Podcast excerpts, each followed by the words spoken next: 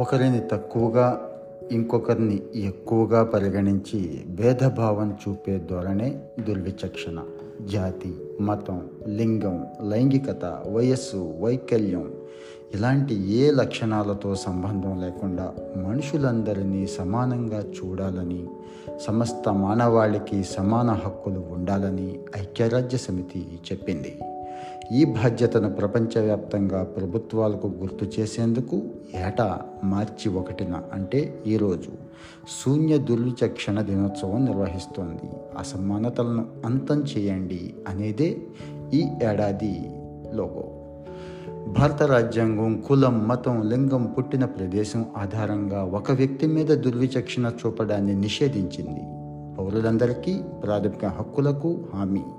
చట్టపరంగా సమాన రక్షణ అందించింది. వెనుకబడిన వర్గాలకు విద్య ఉపాధిలో రిజర్వేషన్లు విద్యా హక్కు చట్టం గ్రామీణ ప్రాంతాల్లో పారిశుద్ధ్య సౌకర్యాలు మెరుగుపరచడం లింగ సమానత్వాన్ని ప్రోత్సహించే పథకాలు మహిళల మీద హింసను నివారించేలా చేస్తున్న ప్రచారం. ఇలాంటివన్నీ కూడా ఈ దుర్విచక్షణ రూపుమాపడానికి చేసే కార్యక్రమాలే.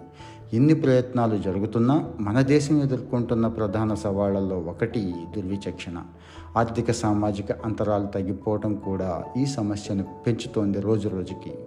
మన దేశంలో ఎన్ని చట్టాలున్నా దుర్విచక్షణ పూర్తిగా అంతం చేయడానికి ఇంకా ఇంకా చేయాల్సింది చాలా ఉంది.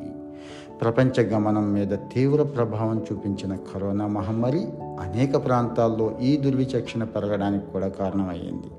అప్పటికే ఉన్నటువంటి ఆర్థిక అసమానతలను ఇది మరింతగా పెంచింది బయటపడేసింది.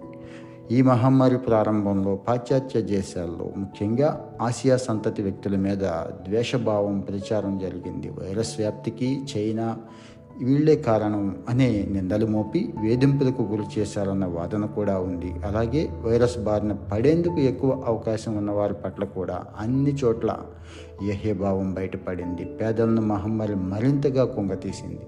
ఉద్యోగ నష్టాలు సంపాదన అవకాశాలు తగ్గిపోయి చాలామంది చాలా ఇబ్బందులు పాలయ్యారు. ప్రపంచవ్యాప్తంగా దాదాపు అన్ని రంగాల్లో కూడా ఈ దుర్విచక్షణ ఉంది. ఉపాధి పరంగా ఐటీ ఆర్థిక ఆరోగ్య సేవల విభాగాల్లో లింగం వయసు పరంగా కూడా ఈ దుర్విచక్షణ కనిపిస్తోంది.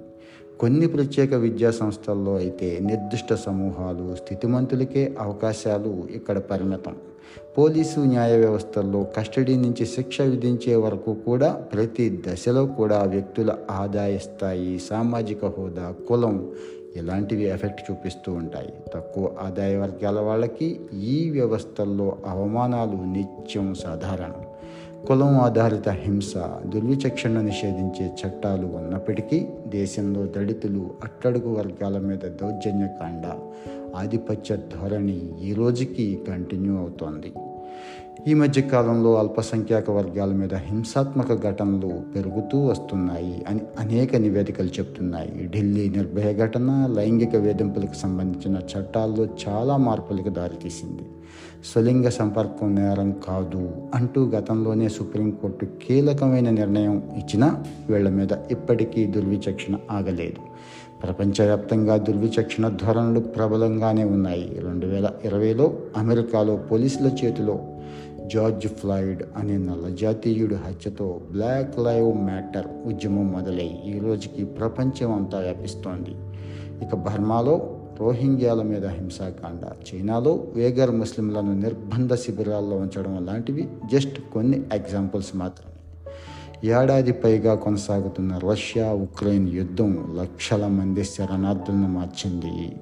సిరియా ఆఫ్ఘనిస్తాన్ సోమాలియా లాంటి దేశాల్లో అయితే ఇప్పటికీ అంతర్యుద్ధాలు కంటిన్యూ అవుతున్నాయి. ఇక్కడ ప్రజలకు జీవించే హక్కే లేకుండా పోయింది. ఈ దుర్విచక్షణను అంతం చేయడం బహుముఖ సవాలే కాదు చాలా చాలా కష్టం కూడా. ఈ దిశగా పురోగమించాలంటే శాంతియుత వాతావరణం సామాజిక న్యాయం అందించే ప్రయత్నాలను చాలా స్పీడప్ చేయాల్సింది గేరప్ చేయాలి.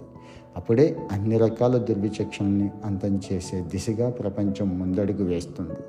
ఇంట బయట అనేక రూపాల్లో ఎదురయ్యే ఈ దుర్విచక్షణపై వ్యక్తులు సమాజం మీద తీవ్ర ప్రభావం చూపుతుంది. నేపథ్యం వ్యక్తిగత విశ్వాసాలతో సంబంధం లేకుండా ప్రతి వ్యక్తికి సమాన గౌరవం పొందే హక్కు ఉందన్న స్పృహ అందరిలోనూ ఉండాలి. సాంఘిక బహిష్కరణలు అసమానతలు ఎక్కువైతే సమాజమే విచ్ఛిన్నం అయిపోతుంది అనే సత్యాన్ని గ్రహించాలి. ప్రభుత్వాలు కూడా ప్రజలకు మెరుగైన జీవనాన్ని కల్పించే విధానాలకి ఇంపార్టెన్స్ ఇచ్చినప్పుడే ఎలాంటి సమస్యలకు పరిష్కారం దొరుకుతుంది?